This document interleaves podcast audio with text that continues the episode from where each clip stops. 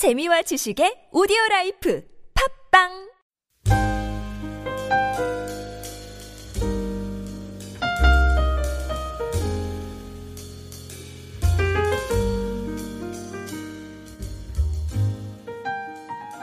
우리에게는 늘 하나님의 평화와 이 샬롬이 필요한 그런 존재입니다. 그리고 이 세계도 하나님의 샬롬과 평화가 필요합니다. 오늘 여러분 읽으신 본문의 말씀은 이 34장 전체와 연결되어 있습니다. 34장의 내용을 살펴보시면 1절에서 6절까지 우리 어제 보신 것처럼 거짓 목자들의 악행이 나옵니다. 그리고 7절에서 10절까지는 거짓 목자들에 대한 심판의 말씀이 나옵니다. 그리고 11절부터 16절까지는 참 목자 대신 하나님에 대한 말씀이 나옵니다. 그리고 나서 오늘 본문의 말씀이 이어지고 있습니다. 17절에서 22절까지는 심판의 대, 상인 악한 양들에 관한 말씀입니다. 23절, 24절 말씀은 참 목자인 내 종 다윗과 같은 메시아를 통하여 백성들의 왕이 되실 것을 말씀하셨습니다. 마지막으로 25절에서 31절까지는 회복된 이스라엘의 평화로운 모습에 대한 말씀이 나옵니다. 여러분 오늘 본문의 17절 말씀을 한번 보십시오. 17절 말씀을 보시면 순양과 숫염소가 나옵니다. 그래서 우리가 얼핏 보기에 이 말씀을 보면은 어떤 그 신약의 말씀이 떠오릅니까? 마태복음 25장에 나오는 양과 염소의 비유가 나오죠. 예, 그 본문에서 강조하는 핵심인 것처럼 양과 염소의 비교가 핵심인 것처럼 생각이 됩니다. 그러나 정작 중요한 핵심은 20절과 21절에 나옵니다. 우리 20절과 21절 말씀 같이 한번 읽도록 하겠습니다. 시작. 그러므로 주 여호와께서 그들에게 이같이 말씀하시되 나 곧 내가 살진 양과 화려한 양 사이에서 심판하리라 너희가 옆구리와 어깨로 밀어뜨리고 모든 병든 자를 뿔로 받아 무리를 밖으로 흩어지게 하는도다. 네. 여기 보면은 살진 양이 나오고요. 파리한 양이 나옵니다. 하나님께서 그 사이에서 심판하신다는 것이 주요 핵심이라는 것을 우리가 볼 수 있습니다. 사회적으로 권력과 재력을 갖고서 가난하고 불쌍한 사람들을 불의하게 착취하는 이런 살진 양과 같은 자들에 대한 하나님의 심판과 경고의 메시지입니다. 그리고 그들로부터 당신의 양떼인 파리한 양, 이런 사람들을 보호하시겠다는 하나님의 크신 사랑의 메시지가 이 본문에 들어 있습니다. 그리고 18절 말씀을 보시면 어, 이렇게 되어 있습니다. 제가 읽어 드리겠습니다. 18절에 너희가 좋은 꼴을 먹는 것을 작은 일로 여기느냐? 어찌하여 남은 꼴을 발로 밟았느냐? 너희가 맑은 물을 마시는 것을 작은 일로 여기느냐? 어찌하여 남은 물을 발로 더럽혔느냐라고 되어 있습니다. 이 18절 말씀에 보면은 어찌하여 남은 꼴을 발로 밟았느냐라고 되어 있습니다. 이 말씀은 원래 이스라엘에서는 자신의 정당한 소유물인 농산물조차도 자기가 거둔 것조차도 다 추수하지 않고 일부를 남겨두어서 가난한 자들을 돕는 그런 좋은 풍습이 있었습니다. 그런데 유다가 멸망하기 직전에 오면은 이런 아름다운 풍속이 사라졌을 뿐만 아니라 소수의 부유층들이 대부분의 경제권을 독점해서 일반 서민들이 소유하고 있는 아주 작은 그런 재물마저 빼앗기 위해서 온갖 악한 수단을 동원했다는 것입니다. 이것은 바로 좋은 꼴을 배부르게 먹고 남은 것마저 다른 양들이 먹지 못하도록 방해하는 불량한 행동을 했다는 것입니다. 이 아주 불량하고 악한 양들이 있었다는 것입니다. 이스라엘의 상류 계층이 얼마나 부패하고 잔인하며 비인간적이었는가라는 것을 우리에게 말씀해 주고 있습니다. 흔히 사람들이 먹고 살기 힘들고 세상, 세상살이가 각박해지면 요즘 말세다, 말세야 이런 말들을 많이 합니다. 이 세상의 1%의 부자들이 이 세상 99%의 부와 재산을 가지고 있으면서 이 세상 1%의 부와 재산을 나눠 먹고 있는 나머지 99%의 사람들에게 자비를 베풀고 겸손하게 선을 행하려고 하지 않고 그들의 나머지 재산마저 빼앗으려고 할 때 마치 유다가 멸망하기 직전에 사람들이 탄식했던 것처럼 지금 이 시대 사람들이 탄식하고 있는 모습을 보게 됩니다. 이럴 때 성경을, 성경 말씀을 읽고 깨닫는 우리는 곧 임할 하나님의 심판을 내다보고 두려워하면서 하나님 나라의 백성으로 청지기 정신을 가지고 믿음의 파수꾼이 되어서 이 세상의 정의와 공평 그리고 평화를 위해서 간절히 기도해야 될 줄로 믿습니다. 그런데 여러분, 최근에 이 미국 땅에서 제 귀를 의심케 하는 그런 시소식이 하나 들렸습니다.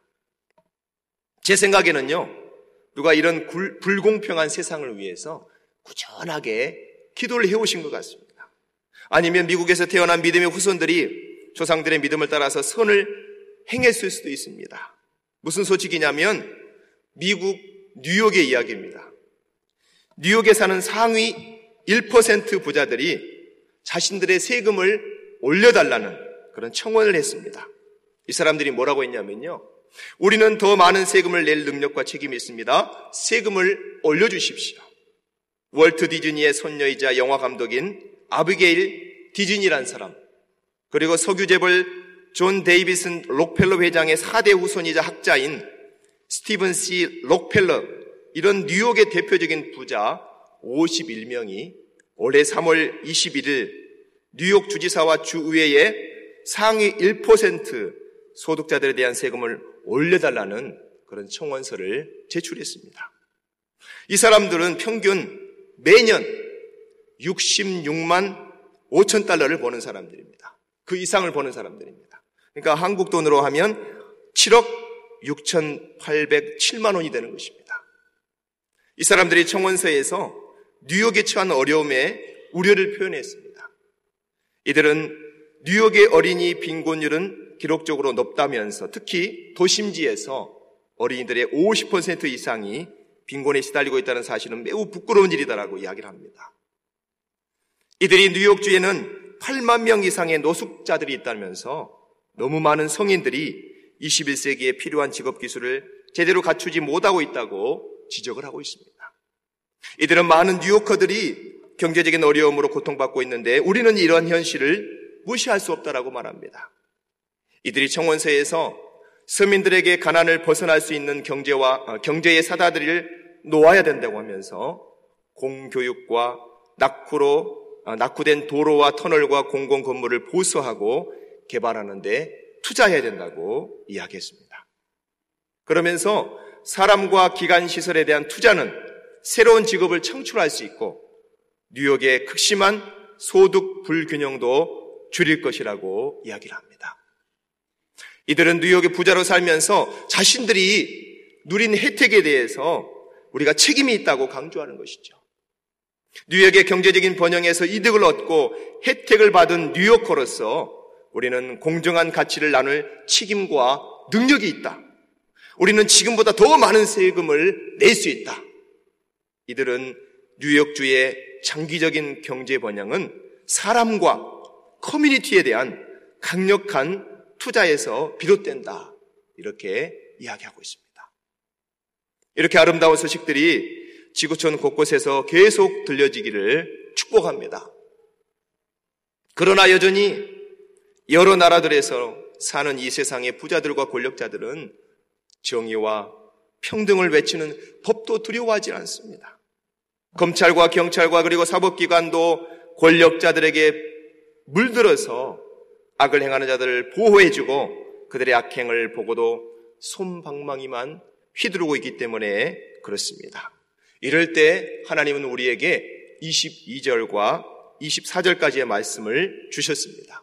우리 오늘 본문 22절과 24절의 말씀 함께 읽도록 하겠습니다. 함께 읽습니다.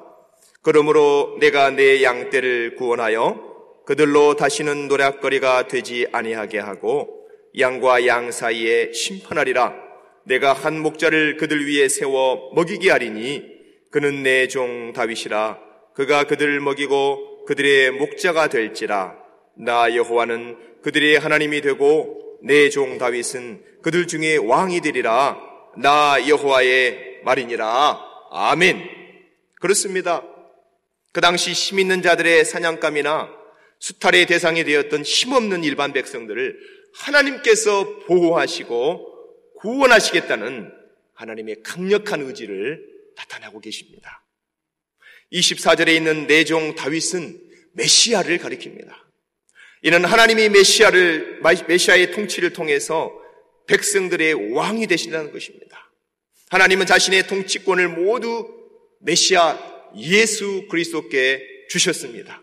그래서 마태복음 28장 18절에 예수께서 나와 말씀하여 이르시되 하늘과 땅의 모든 권세를 내게 주셨으니 이렇게 말씀하고 계십니다.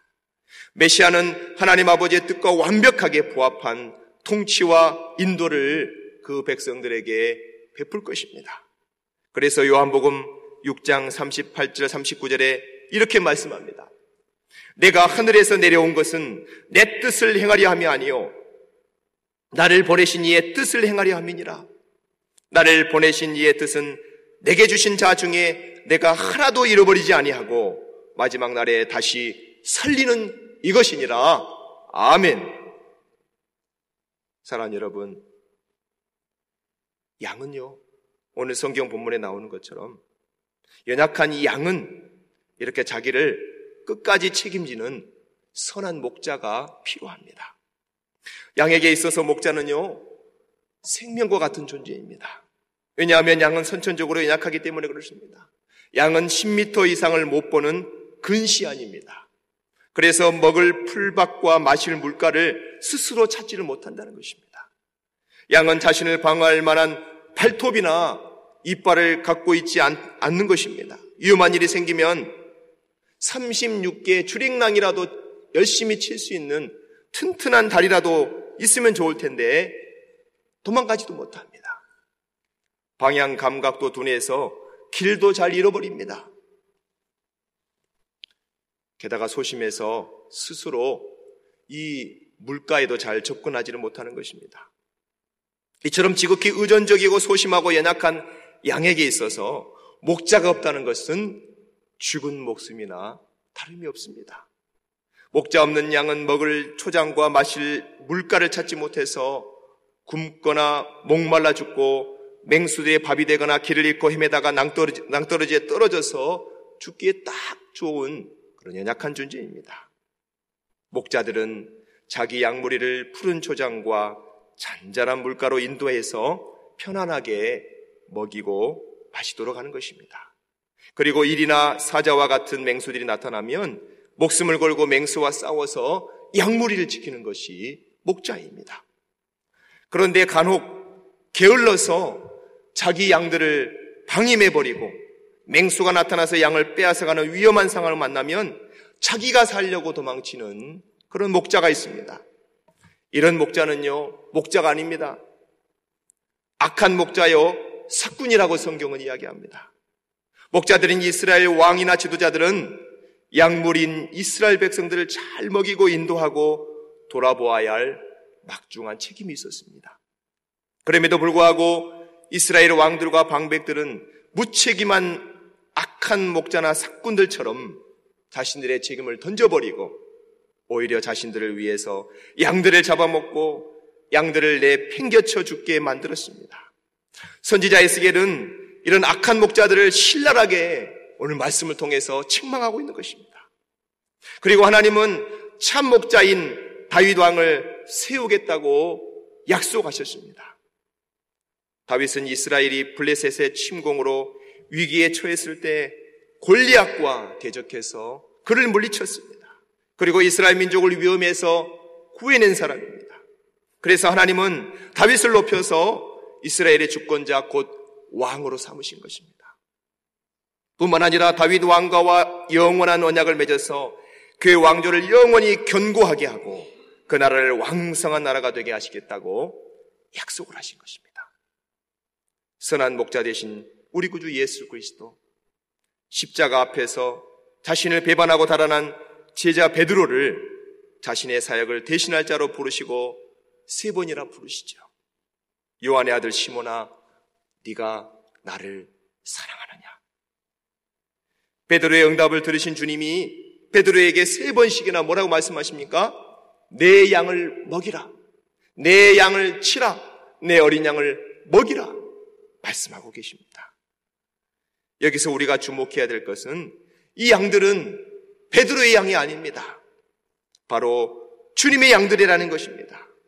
사랑 여러분, 오늘 주님은 당신의 양들을 위해서 헌신하고 충성된 착하고 충성된 목자를 목마르게 찾고 계십니다. 누가 충성된 목자가 될 것입니까? 바로 저와 여러분이 그 사람이 되시기를 주 예수 이름으로 축원드립니다. 주님이 내 양을 먹이라고 지금 말씀하고 계십니다. 우리 교회에서 멘토스쿨을 통해서 교회에서 어디든지 멘토와 멘티가 만나면 양육하면서 가르치든지 배우든지 배우든지 가르치든지 이렇게 하는 아름다운 하나님 나라의 모습이 일어나기를 예수 이름으로 축원드립니다. 멘토들 파송식을 했지 않습니까? 이제 그분들이 멘티를 부지런히 찾으셔야 돼요. 내가 양육을 받아야 되겠다는 분들은 부지런히 멘토를 찾아야 됩니다. 그래서 주님이 양을 먹이라고 했습니까? 양을 먹이는 그런 아름다운 일들이 일어나서 이 지역에 1천 명의 불신 영혼을 주님께로 인도하는 참된 부흥이 일어나기를 예수 이름으로 축원드립니다. 육신이 아프고 여러 가지 힘든 일로 세상 살기 어려워서 포기하고 싶어 하는 형제 자매들을 위해서 간절히 중보 기도를 해서 우리의 참 목자 대신 주 예수님께로 인도하는 아름답고 놀라운 역사가 계속되기를 주님으로 축원드립니다. 이제 7020 멘토링, 멘토링 나이시 있죠? 이 시간을 통해서 세대 차이를 뛰어넘는 그런 아름다운 연합과 부흥의 역사가 또 일어나기를 예수님 이름으로 축원드립니다. 그 선한 목자, 충성된 목자를 만나면 사람들은 평화로운 메시아 왕국, 즉 하나님 나라를 만나게 됩니다. 사랑 여러분, 오늘 본문 25절부터 31절까지 참 목자, 선하고 충성된 목자를 만난 후에 회복된 이스라엘의 평화로운 모습, 정말 정말 아름다운 모습을 소개하고 있습니다. 우리 25절 말씀 같이 읽도록 하겠습니다. 25절입니다. 내가 또 그들과 화평의 언약을 맺고 악한 짐승을 그 땅에서 그치게 하리니 그들이 빈들에 평안히 거하며 숲을 가운데서 잘지라 아멘. 여러분 이 말씀에서 나오는 이 화평이라는 단어 이 단어의 히브리어 원어는 샬롬입니다. 샬롬은 우리말로 대개 화평이라는 뜻과 함께 평화, 평강, 평안, 안녕 이렇게 번역이 됩니다. 뿐만 아니라 부귀, 건강, 번영, 구원 우리가 좋아하는 의미가 이 샬롬이라는 단어에 다 들어 있습니다. 이 단어는 전쟁이 없거나 그런 안일무사한 소극적인 상태를 넘어서서 보다 적극적으로 개인과 모든 사회와 인류 공동체에 사랑과 공의가 실현됨으로써 영육 간에 자유롭고 풍족하며 평화로운 상태, 그 모든 개인과 피조 세계에 진정한 행복과 평화가 임하기를 기원하고 소망하는 그런 말씀입니다. 팔레스타인 땅은요, 여러분 다녀오신 분들은 알겠지만 아시아와 아프리카와 유럽이라는 세 대륙을 잇는 전략적인 요충주 길목에 자리하고 있습니다. 그래서 그 땅을 차지하려는 주변 열강들의 침략에 의해서 팔레스타인 땅은 평안나는 날이 거의 없었습니다. 이스라엘 역사가 고난의 역사로 가득 찬 까닭도 바로 이 지정학적인 위치 때문에 그렇습니다. 그런 까닭에 이스라엘 백성들은 이 샬롬, 샬롬에 대한 소원, 그 어느 민족들보다도 더 간절하고 강력했던 것입니다. 여러분, 이스라엘과 가장 비슷한 위치에 있는 나라가 우리나라입니다. 예, 우리나라도 수천 년간 지정학적인 위치 때문에 얼마나 많이 전쟁으로 시달렸습니까? 예, 학자들이 통계를 내보니까 우리나라가 2년에 한 번씩 전쟁이 난 것입니다. 70년간 이상 이렇게 평화가 유지된 적이 없었던 것입니다. 얼마나 시달렸으면 만날 때마다 우리 어르신들이 뭐라고 인사하셨습니까? 밤새 안녕하셨습니까? 이게 인사가 된 거예요. 얼마나 못 먹었으면 대표적인 인사가 식사하셨습니까? 요즘에도 그렇게 인사들 하시잖아요. 그런데 그 작은 나라, 늘 강대국에 쌓여서 풍전등화 같은 위기를 겪어온 나라가 이 지구상에서 사라지지 않고 하나님의 사역을 감당하는 것은 주님의 큰 은혜인 줄로 믿습니다. 주님이 지켜주신 것입니다. 그래서 하나님 나라의 큰 사명을 우리나라가 감당하는 것을 생각할 때마다 하나님께 감사하고 이것이 하나님의 사랑이라고 확신하게 되는 것입니다. 민수기 6장 24절 이하에 나오는 그 대제사장의 축도 가운데 뭐라고 하냐면요. 여호와는 그 얼굴을 내게로 향하여 드사 평강 주시기를 원하노라. 그 얼굴을 내게로 향하여 드사 샬롬 주시기를 원하노라. 이 말씀입니다. 이스라엘 사람들이 얼마나 샬롬을 원했는지. 사도 바울도 그의 서신서 인사말 첫 부분과 끝 인사에서는 언제나 은혜와 샬롬, 은혜와 평강이 있기를 원하노라 이렇게 외치고 있는 것입니다. 바벨론 포로 이전 시대와 이후 시대에 걸쳐서 이 모든 역사적 진행 상황을 몸소 겪어야 했던 에스겔은 그 어떤 선지자보다 이 샬롬의 세계를 고대했던 것입니다. 그는 에스겔서 본문에서 특히 이 평안이라는 단어를 자주 사용합니다. 태초에 하나님이 창조하신 그 에덴 동산은 완전한 샬롬의 세계였습니다. 그 샬롬의 세계가 하나님의 말씀에 대한 불순종으로 말미암아 깨지고 만 것입니다. 이로 인해서 이 세상에 죄가 들어오고 그 죄는 하나님과 인간, 인간과 인간, 인간과 자연의 화평을 깨는 관계의 파괴를 저지르고 만 것입니다. 이제 하나님의 형상대로 창조된 인간과 보시기에 심히 좋았던 그런 에덴 동산과 같은 낙원의 세상은 죄로 인해서 혼란과 무질서의 세계로 바뀌어버린 것입니다. 그런데 정의와 심판 가운데서도 자비와 긍휼을 잊지 아니하시는 사랑의 하나님께서 그의 아들 예수 그리스도를 이 세상에 보내주시고 십자가 보혈로 모든 파괴된 관계를 회복시켜 주셨습니다. 예수 그리스도는 십자가를 지심으로 샬롬의 세계를 온전히 다 이루신 줄로 믿습니다. 예수님요, 이 세상에서 33살의 짧은 나이를 사셨지만 그가 모든 일을 다 마치시고 십자가에서 숨을 거두실 때 다 이루었더라. 테테레스타이 외치고 숨을 거두신 것입니다. 샬롬의 세계를 온전히 이루신 주님은 보혜사 성령을 보내기로 약속하셨습니다. 그래서 요한복음 14장 27절 평안을 너희에게 끼치노니 곧 나의 평안을 너희에게 주노라. 내가 너희에게 주는 것은 세상이 주는 것과 같지 아니하리라. 너희는 마음에 근심하지도 말고 두려워하지도 말라. 할렐루야. 우리 가슴에 손을 얹고 한번 따라해 보겠습니다. 주님이 나에게 평안을 주셨으니 마음에 근심하지도 말고 두려워하지도 맙시다. 할렐루야. 이 평안이 저와 여러분에게 영원히 함께 하실 줄로 믿습니다. 세계 도처의 전쟁과 기아와 갈등과 무질서와 눈물로 점철된 오늘 이 시대에 샬롬의 세계인 새 하늘과 새 땅의 비전은 바로 그리스도의 나라, 하나님의 나라에 있는 것입니다. 요한계시록 11장 15절 말씀 일곱째 천사가 나팔을 불매 하늘에 큰 음성들이 나서 이르되 세상 나라가 우리 주와 그의 그리스도의 나라가 되어 그가 세세토록 왕 노릇 하시리로다. 할렐루야. 모든 문제 해결의 열쇠는 바로 여기 그분 예수 그리스도께 있습니다. 샬롬의 세계를 꿈꾸는 모든 인류를 향해서 주님이 오늘 우리에게 초청하십니다. 다 내게로.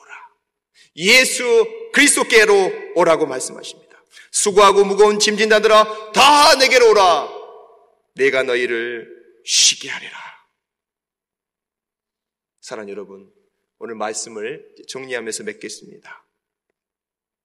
샬롬의 세계를 꿈꾸는 저와 여러분이 그 하나님의 하나님 나라의 샬롬을 실천해야 됩니다. 오늘 이 귀한 말씀을 들었는데 말씀을 실천하고 적용하지 않으면 아무 소용이 없습니다. 나로부터 샬롬이 시작되는 것입니다.